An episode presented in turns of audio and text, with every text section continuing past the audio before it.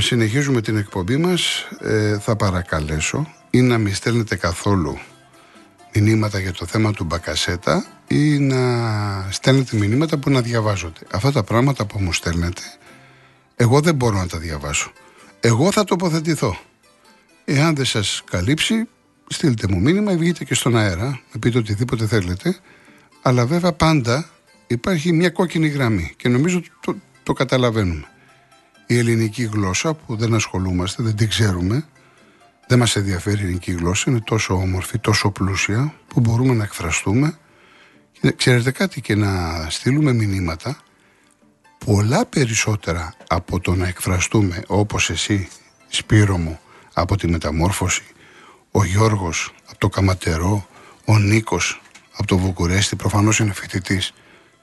Εντάξει, άλλο να μιλάτε μεταξύ σας στο καφενείο, στην καφετέρια και άλλο τώρα να μου στέλνετε μηνύματα, τέτοια πράγματα. Δεν μπορώ να τα διαβάσω. Λοιπόν, αργότερα. Ολυμπιακός Φερεντσφάρος, είπαμε πάμε φρέσκα κουλούρια. Εντάξει, σήμερα έχει περισσότερο Ολυμπιακό Πάοκ, γιατί ο Πάοκ έχει παίξει με όλους. Ε, πολύ σημαντική νίκη. Είναι κουραστικό, αλλά θα το λέω ότι ένας Ολυμπιακός με πολλές αλλαγές προπονητών, αθλητικών διευθυντών, ποδοσφαιριστών, η ομάδα δεν έχει ταυτότητα. Είναι λογικό, ψάχνεται. Όπως και ο Μεντιλίμπαρ ο άνθρωπος. Εντάξει, λογικό είναι να ψάχνετε. Όμως, αυτό που τουλάχιστον εισέπραξα εγώ, ήμουνα στο γήπεδο έτσι, είναι ότι το δούλεψε, είχε ένα πλάνο. Και θα σας πω γιατί πολλά πράγματα δεν φαίνονται καλά στην τηλεόραση.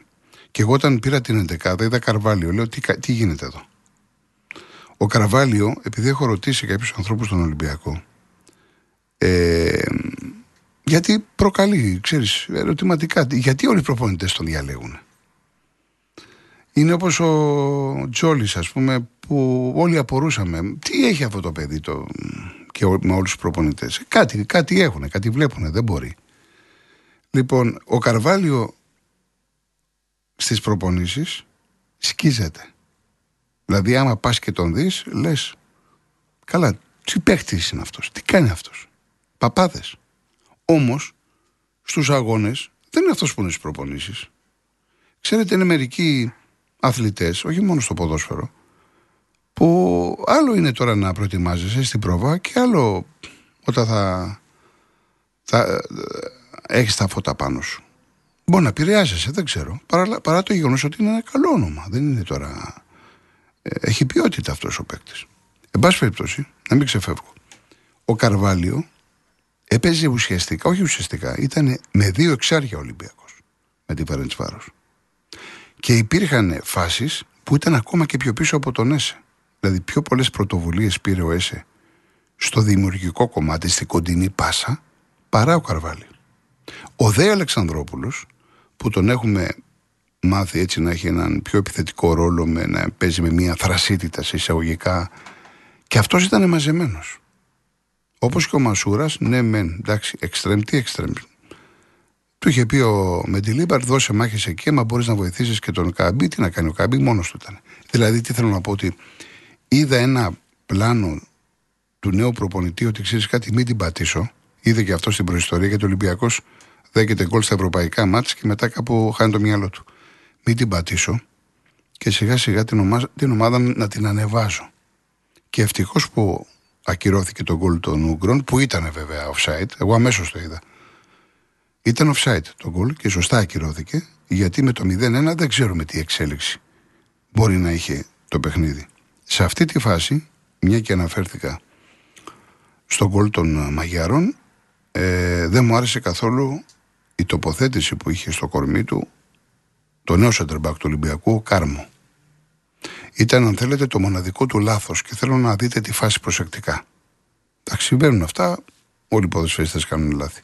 Από εκεί και πέρα όμως, ε, μου άρεσε, έχει, έχει ωραίο στυλ, διαβάζει φάσεις, ε, παίρνει κεφαλιές, είναι καλός στο ψηλό παιχνίδι, είναι καλός αμυντικός. Δηλαδή στο, στη συντριπτική πλειοψηφία του παιχνιδιού ήταν καλός ο Κάρμο. Λοιπόν, ο Ολυμπιακός εκεί που είχε θεματάκια ήταν στα ξεκινήματα των ημιχρόνων. Η Φερεντσβάρο είναι μια ομάδα η οποία σκοράρει. Έχει δύο-τρεις παίχτες, ειδικά το Βάργα και το Μαρκίνιος, με χαμηλό κέντρο βάρους, με καλή τεχνική. Βέβαια, εδώ δεν ήταν απειλητική. Ιδιαίτερα. Και αυτό οφείλεται στα τρεξίματα του Ολυμπιακού. Υπήρχαν ε, περιπτώσεις που είδαμε και δύο και τρεις παίχτες. Ακόμα και ο Ορτέγκα που εμένα δεν μ' αρέσει αυτός ο ποδοσφαιριστής, τον είδαμε ότι έχει βελτιωθεί αμυντικά σε σχέση με προηγούμενα παιχνίδια. Φυσικά ο Ολυμπιακός θα ήθελε από τον Ορτέγκα να βγαίνει πιο πολύ μπροστά, να κάνει τις έντρες, εκεί ακόμα υστερεί. Αυτός που έκανε πολύ μεγάλο μάτς ήταν ο Ροντινέη. Τρομερός ήταν ο Ροντινέη στο μεγαλύτερο διάστημα του αγώνα. Ήταν το Α και το Ω του Ολυμπιακού. Πάρα πάρα πολύ καλός και βοήθησε. Ο Φορτούνης, ναι μεν από τα άκρα, μετά μετακινήθηκε στα χαφ, άπλωσε το παιχνίδι. Ο Φορτούνης, κοιτάξτε να δείτε, ο οποίος στο συγκεκριμένο μάτς και τάκλιν έκανε και έτρεξε. Γι' αυτό λέω ότι με το Μεντιλίμπαρ βλέπω έναν άλλο αέρα. Είδα έναν άλλο Φορτούνη, όπως και ο Ποντένσε και Φάτο, ο Γιώβετιτς. Ε, θα τα δούμε όμως αυτά στη συνέχεια. Δεν μπορείς να βγάλεις συμπεράσματα τώρα από 30, 40, 50 λεπτά. Ο Ολυμπιακός λοιπόν μετά το 60-65 και με τις αλλαγές έγινε το αφεντικό. Γι' αυτό λέω ότι είχε πλάνο ο προπονητής. Να μην δεχθώ γκολ και σιγά σιγά να πάω να το πάρω. Ανέβασε μέτρα, κυκλοφόρησε την μπάλα, έχασε ευκαιρίε, θα μπορούσε να πετύχει και ένα δεύτερο τέρμα. Ο Ολυμπιακός.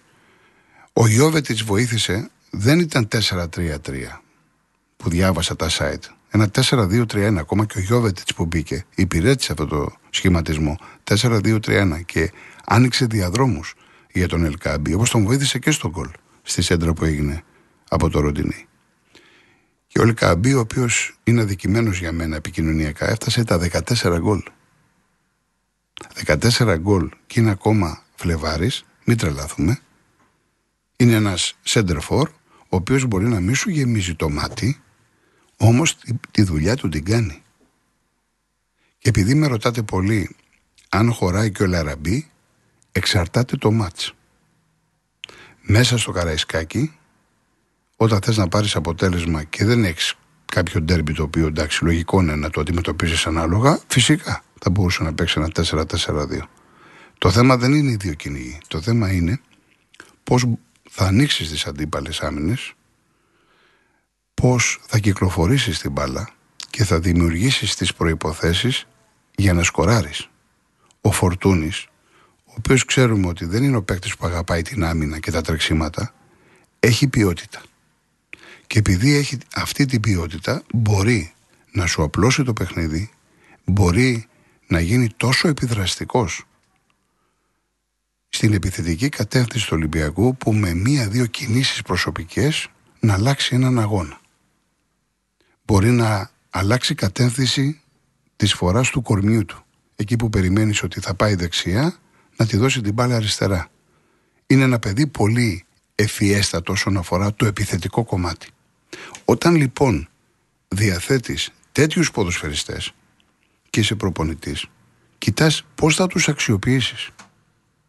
Εγώ είμαι αυτός που σας έχω πει πολλές φορές ότι η πλειοψηφία των προπονητών του Ολυμπιακού και δεν έχει να κάνει με τον Ολυμπιακό. Έχει να κάνει με το σύγχρονο ποδόσφαιρο. Θέλουν παίκτες ρομποτάκια. Να τρέχουν από το πρωί μέχρι το βράδυ που λέμε. Ο Φορτούνης δεν μπορεί να το κάνει αυτό. Γι' αυτό και οι περισσότεροι προπονητές έτσι έρχεται σε μια αντιπαλότητα, να το πω εντός εισαγωγικών. Όμως πρέπει να κοιτάξει το συμφέρον της ομάδας. Δεν μπορεί παίχτη σαν το φορτούνι ένα τέτοιο δεκάρι παλαιά σκοπής να μην παίζει, ειδικά στο ελληνικό ποτάθλημα. Δεν γίνεται. Ή να κάθεται στον πάκο. Και τώρα με τη Φερεντσβάρο, μαζί με κάποιους άλλους παίχτε όπως με το Ροντινέη, έκανε τη διαφορά. Μπήκε αλλαγή όρτα. Αμέσως ηρέμησε το παιχνίδι του Ολυμπιακού. Γιατί είναι ένας καλός παίκτης. Όπως και ο Τσικίνιο είναι καλός παίκτης. Ο Ολυμπιακός έχει πάρει καλούς παίκτες. Το ερώτημα είναι πώς θα δέσουν, πώς θα βρουν χημεία. Δεν είναι εύκολα αυτά τα πράγματα. Καλό θα είναι ο Ολυμπιακός να ετοιμαστεί για του χρόνου. Αυτό δεν σημαίνει ότι παρατάμε τη σεζόν. Αν είναι δυνατό, δεν παρατάς τίποτα. Παλεύεις, μάχεσαι. Τώρα με το 1-0 αυτό, πας στη Βουδαπέστη για να σκιστείς και να πάρεις την πρόκριση. Είσαι καβάλας στα άλογο. Και να σας πω και κάτι. Όσοι είδατε τον αγώνα, όταν ο Ολυμπιακός πίεσε τους Ούγκρους, έκαναν εύκολα το λάθος. Με πίεση. Εδώ τώρα είναι το ερώτημα, το οποίο δεν θα απαντήσω εγώ και εσείς. Είναι θέμα του προπονητή. Πώς πρέπει να παίξει ο Ολυμπιακός στη Βουδαπέστη; Να πιέσει που όπως είδαμε οι Ούγγροι έχουν πρόβλημα και κάνουν το λάθος; Ή να τους δώσει γήπεδο και να χτυπήσει στην κόντρα; Εδώ άλλο θα πω εγώ, άλλο ο Γιώργος, άλλο ο Κώστας, άλλο ο Χρήστος, αυτό είναι θέμα του προπονητή. Εγώ αυτό που είδα από τη συγκεκριμένη ομάδα που λέγεται Φερεντσβάρος είναι ότι μεσοεπιθετικά είναι πιο δυνατή. Μ' αρέσει πάρα πολύ αυτός ο Βάργα, ο οποίος δημιουργεί τελικές από το πουθενά, αλλά έχει θέμα στην ανασταλτική λειτουργία και όταν δεχτεί τρεξίματα, μπλοκαρίσματα, αλληλοκαλύψεις, εκεί μπορεί να κάνει το λάθος. Και σαφώς ο Ολυμπιακός μπορεί και να σκοράρει. Όχι μόνο μπορεί και να σκοράρει, μπορεί και να κερδίσει. Το πώς θα παίξει, αυτό θα το δει ο προπονητής, που φαντάζομαι θα τον απασχολήσει από τη Δευτέρα, εφόσον περάσει τώρα το παιχνίδι με τον ΠΑΟΚ. Μπορούμε δηλαδή να δούμε και τον Ολυμπιακό στους 16 του Conference Link. Δεν είναι καμία έκπληξη. Από εκεί και πέρα βέβαια, σαφώς θέλει τεράστια προσοχή. Υπάρχουν αμυντικά θέματα και σας είπα για τη φάση του γκολ των Ούγκρου που ακυρώθηκε. Εκεί δέχτηκες γκολ από στημένη φάση. Όλη η άμυνα αυτή, αλλά εγώ το χρεώνω περισσότερο στον Κάρμο, ο οποίος δεν είχε πάρει σωστή, δεν είχε τοποθετήσει καλά το σώμα του. Και εδώ είναι και θέμα και πώς θα κουμπώσει με τον Ντόι. Πώς, πώς κούμπωσε αυτό το αμυντικό δίδυμο. Και όλοι, όλοι οι παίκτες οι οποίοι συμβάλλουν βέβαια όταν παίζεις άμυνα. Θα παίξεις με ζώνη, θα παίξεις με μαντουμάν, θα παίξεις σύνθετο που εγώ το προτιμά, το προτιμώ. Δηλαδή κάτι μεταξύ ζώνης και μαντουμάν ανάλογα τον αντίπαλο. Το παίζει ρόλο ποιος θα εκτελέσει το φάουλ, πού θα πάει το φάουλ και τι χαρακτηριστικά έχουν οι παίκτες της αντίπαλης ομάδας. Είναι ψηλά κορμιά, είναι παίκτες με χαμηλό κέντρο βάρους που πρέπει να δώσουμε σημασία στην ταχύτητα, στο πώς θα φύγουν στη σέντρα. Γι' αυτό μην απορείτε όταν βλέπετε πολλούς παίκτες κοντούς που σκοράρουν, γιατί είναι πολύ πιο γρήγοροι. Αυτή είναι η διαφορά. Πολλές φορές περιμένουμε το ψηλό να μας κάνει τη ζημιά και την κάνει ο κοντός. Στο ποδόσφαιρο τα πάντα παίζουν ρόλο. Πλέον έχουν γίνει επιστήμη. Γι' αυτό και οι προπονητές, με τα επιτελεία τους, αυτά που ακούτε, staff, αφιερώνουν πάρα πολλές ώρες στην βιντεοκατασκοπία. Και δείχνουν και στους παίκτες. Δείχνουν απίστευτες λεπτομέρειες που δεν, εμείς δεν τις συζητάμε καν, δεν μας περνάει από το μυαλό. Η λεπτομέρεια κάνει τη διαφορά στο σύγχρονο αθλητισμό και ειδικά στο ποδόσφαιρο, το οποίο είναι ομαδικό άθλημα. Άρα λοιπόν, για να πάμε στις διαφημίσεις μας, ο Ολυμπιακός πήρε αυτό που δικαιούτο, πήρε αυτό που άξιζε, το είχε ανάγκη, μια νίκη, ήταν ο κόσμος του, γέμισε το καραϊσκάκι, 30.000 και τόσοι, καλή ατμόσφαιρα. Και ο κόσμος πήρε τα πάνω του ψυχολογικά, λογικό είναι αυτό, και τώρα έχει μπροστά του δύο μεγάλα παιχνίδια. Τον Μπάουκ την Κυριακή και την Φερετσβάρο την ερχόμενη Πέμπτη. Στο χέρι του είναι να αλλάξει την εικόνα. Διότι μια νίκη στην Τούμπα και μια πρόκριση, όχι ότι ξεχνάς τι έγινε, αλλά λες, προχωράω μπροστά με τελείως διαφορετική ψυχολογία. Και στον κόσμο και στην ομάδα.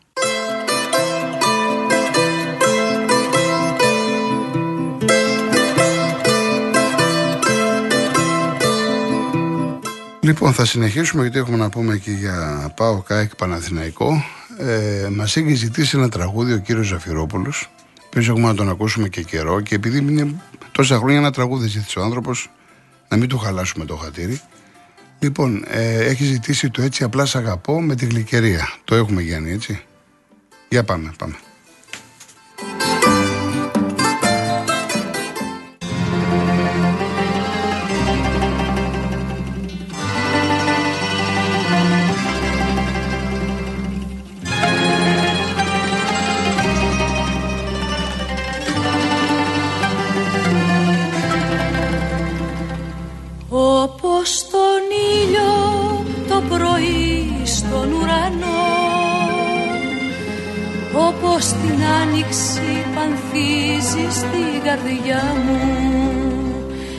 Όπως μια χούφτα πεντακάθαρο νερό.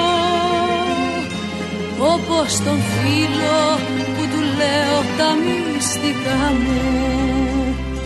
Έτσι απλά σ' αγαπώ, σ' αγαπώ. Δίχως τραγούδια και λόγια μεγάλα. Μες στην καρδιά σου, καρδιά μου αν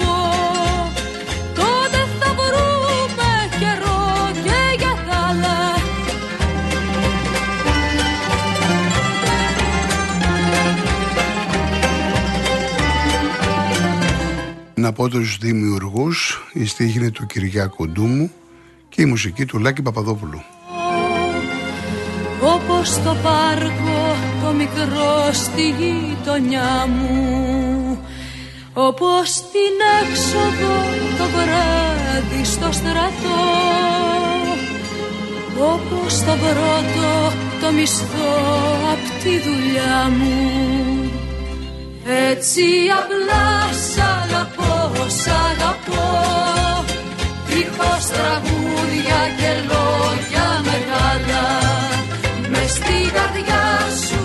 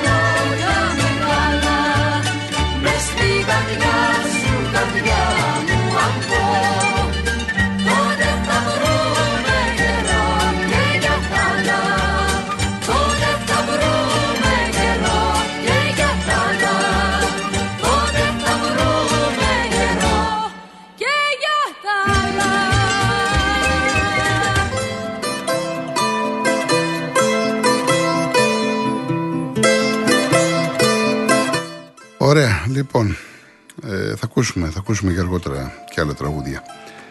Πάμε τώρα στον Πάο και στον Παναθηναϊκό. Να ξεκινήσω από τους νικητές που ο Παναθηναϊκός εμένα μου άρεσε. Ο Τερίμ ε, έμαθα από τα λάθη του στο ποτάλθημα. Ήταν πολύ πιο προσεκτικός. Και κατέβασε με βέβαια μια βασικότατη ομάδα. Έκανε rotation στον αγώνα με τον Πανσεραϊκό. Έτσι λοιπόν είδαμε έναν ε, Παναθηναϊκό που ήταν πάρα πολύ οργανωμένος, σοβαρός και αυτό που μου άρεσε είχε ισορροπία στο παιχνίδι του. Δηλαδή μια ομάδα που ήξερε πότε να επιτεθεί για να σκοράρει, πότε να αμυνθεί και πότε να κυκλοφορήσει την μπάλα για να σπάσει την όποια έτσι προσπάθεια του ΠΑΟΚ να αποκτήσει ρυθμό. Πέτυχε ένα καταπληκτικό γκολ σε δημιουργία και όσοι λέτε ότι είναι εύκολο για το Σπόραρ, ναι, ήταν εύκολο γιατί είναι εξεπαφή σχεδόν, αλλά ως εντερφόρ η δουλειά του είναι να βρίσκεται σε θέση τέτοια που να εκμεταλλεύεται αυτές τις φάσεις. Καταπληκτικό το πώς αλλάξανε την μπάλα οι παίκτες του Παναθηναϊκού. Είχε μια πάρα πολύ ωραία προσπάθεια ο Σπόραρ. Αργότερα, δηλαδή, ο Παναθηναϊκός θα μπορούσε να πετύχει και ένα δεύτερο γκολ. Η εικόνα του ήταν καλύτερη από τον, από τον Πάοκ. Ακόμα και να γινόταν το 1-1 στο τέλος με το ΜΕΙΤΕ, στο σουτ που άλλαξε η μπάλα, πορεία κλπ. Δεν θα άξιζε ο Πάοκ την ισοπαλία σε αυτό το παιχνίδι. Αν μια ομάδα έπρεπε να κερδίσει, ήταν ο Παναθηναϊκός. Αυτό βέβαια δεν σημαίνει ότι οι Παναθηναϊκοί έχουν εξασφαλίσει την πρόκληση. Σε καμία περίπτωση, γιατί πρέπει να δούμε το πώς θα κατέβει ο Πάοκ. Ε, ο Πάοκ σε αυτό το παιχνίδι, ο Λουτσέσκου δεν έκανε κάτι το οποίο εμένα προσωπικά με εξέπληξε, γιατί η όλη πορεία του ΠΑΟΚ αν δούμε από την αρχή της σεζόν μέχρι τώρα και εδώ που έχει φτάσει, έχει φτάσει με πολλή διαχείριση. Μοιράζει χρόνο ο Λουτσέσκου. Ίσως να ήταν υπερβολικός. Και εδώ υπάρχει ένα θέμα με τον Τεσπότοφ. Δηλαδή τον είδα, δεν έπαιξε με τον Ατρόμητο, με την ΑΕΚ, εντάξει μπήκε αλλαγή. Ε, για μένα, μέχρι το μάτς με τον Ατρόμη, ήταν, ήταν ο πιο φορμαρισμένος ποδοσφαιριστής του πρωταθλήματος. Και τον βλέπω και αλλαγμένο. Τον έβαλε μαζί με τον Ζήφκοβιτς, μια ένας δεξιά, μια αριστερά. Δεν, ίσως να μην χωράνε στην ίδια δεκάδα. Και άλλαξε πολλούς παίχτες. Ο Ράβα Σουάρες δεν είναι μπάμπα. Ο Μιχαηλίδης, έχω πει πολλές φορές για μένα, δεν είναι στόπερ, είναι χαφ. Το δίδυμο Τσικάρα Βάμπα αποδείχτηκε στην πορεία ότι δεν μπορεί να κάνει τη δουλειά που κάνει ω Ντόεφ με το ΜΕΙΤΕ. Ο Τάισον δεν έπαιξε, δεν ξεκίνησε. Κωνσταντέλια δεν είχες. Δηλαδή ο Πάοκ, ε, λογικό είναι να, να είναι πεσμένος. Δεν μπορεί να βγαίνουν ε, αυτοί οι παίκτες, οι πιο βασικοί, να μπαίνουν οι άλλοι και να παίζει ομάδα από το ποδόσφαιρο που βλέπαμε, το ωραίο, το στρωτό και να είναι τόσο πολύ παραγωγικό. Ε, κάποια στιγμή λες, δεν μπορείς συνέχεια να κερδίσει και να πετυχαίνεις γκολ. Έτσι λοιπόν, φυσιολογικά ήρθε αυτή η ήττα. Και νομίζω ότι την υποδέχτηκε και ο κόσμος με οριμότητα. Το γήπεδο, εντάξει, πάλι κόσμος μετά από τόσο καιρό, σου λέει χάσαμε. Αλλά έχουμε ελπίδες. Ενώ είδατε και με την ΑΕΚ, έπαιξε ο Λουτσέσκου όπως έπρεπε να παίξει, και λέγαμε από αυτήν εδώ την εκπομπή και εσείς βγαίνατε και λέγατε, ότι μόνο με πίεση ψηλά και τρέξιμο. Έτσι παίζεται η ΑΕΚ. Διότι αν πας να χτίσεις από το κοτάρσκι θα την πατήσεις. Μία φορά έπεσε ο Κουλιεράκη και φώναζε ο Λουτσέσκο από τον πάγκο. Και ο Κοτάρσκι δεν, έχει, δεν τον έχουμε ξαναδεί αμέσως η μπάλα να φεύγει. Και ναι, μεν η ΑΕΚ ήταν μετά το 15, από το 15 μέχρι το γκολ η καλύτερη, αλλά μετά το γκολ είδατε ότι ο Πάοκ με τις αλλαγές ανέβασε στροφές κλπ. Τα είπαμε αυτά. Τα έχουμε ξαναπεί. Ε, και ο Πάοκ έμεινε όρθιος με την ΑΕΚ. Αλλά με τον Παναθηναϊκό και με τον Παναθηναϊκό τον είχε κερδίσει το ποτάθλημα. Αλλά στο κύπελο, λογικό είναι. Και αν θα κάνει αλλαγές πάλι, δηλαδή αύριο θα βάλει πάλι τους λεγόμενους βασικούς. Λογικά θα παίξει και ο Κωνσταντέλιας. Ε, θα πρέπει να περάσει αυτό το μάτς, να δούμε αν έχει απώλειες και μετά το μάτς της Τετάρτης με τον Παναθηναϊκό είναι διαφορετικό. Ένα γκολ είναι. Εντάξει, δεν μπορείς να πεις με ένα γκολ ότι έχει, έχει τελειώσει η ιστορία. Και το άλλο, ο Άρης λογικά πάει στον τελικό. Οπότε, θα έχουμε ή Άρη Παναθηναϊκό ή Άρη Πάοκ σε κάθε περίπτωση θα είναι ένας μεγάλος τελικός. Λένε και το Πανθεσσαλικό, το έχουμε πει, εκεί πάει να γίνει. Τώρα, εντάξει, θα δούμε και τους αντιπάλους. Ε, λένε με μαθητές. Τώρα, όταν είσαι ο παδός του Άρη και περιμένεις να πάρεις το κύπελο από το 70 και ο Άρης δεν πάει κάθε χρόνο τελικό, ε, λες είναι, αισθάνεσαι άσχημα. Λες τώρα γιατί να μην έχω τον κόσμο μου. Τέλος πάντων αυτό θα το δούνε όταν έρθει η ώρα. Ε, ας τελειώσουν καλά, με το καλό ημιτελική και από εκεί και πέρα θα συζητήσουμε και θα δούμε τι θα γίνει με τον, με τον τελικό του κυπέλου. Αλλά έχει ενδιαφέρον και το κύπελο, όπως έχει πολύ μεγάλο ενδιαφέρον και το πρωτάθλημα. Που αυτή τη στιγμή το Πάο Ολυμπιακός, ας πούμε, για αύριο, είναι ένα μάτς που το αποτέλεσμά του θα παίξει ρόλο και για τους τέσσερις. Και τους τέσσερις ενδιαφέρει.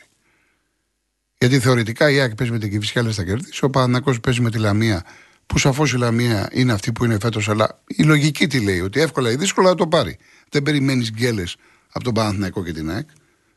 Εδώ λες με τον Πάο και, με το, με το, με τον, και τον Ολυμπιακό τι γίνεται. Αυτό είναι που ε, όλα τα φώτα θα είναι εκεί και είναι απόλυτα φυσιολογικό.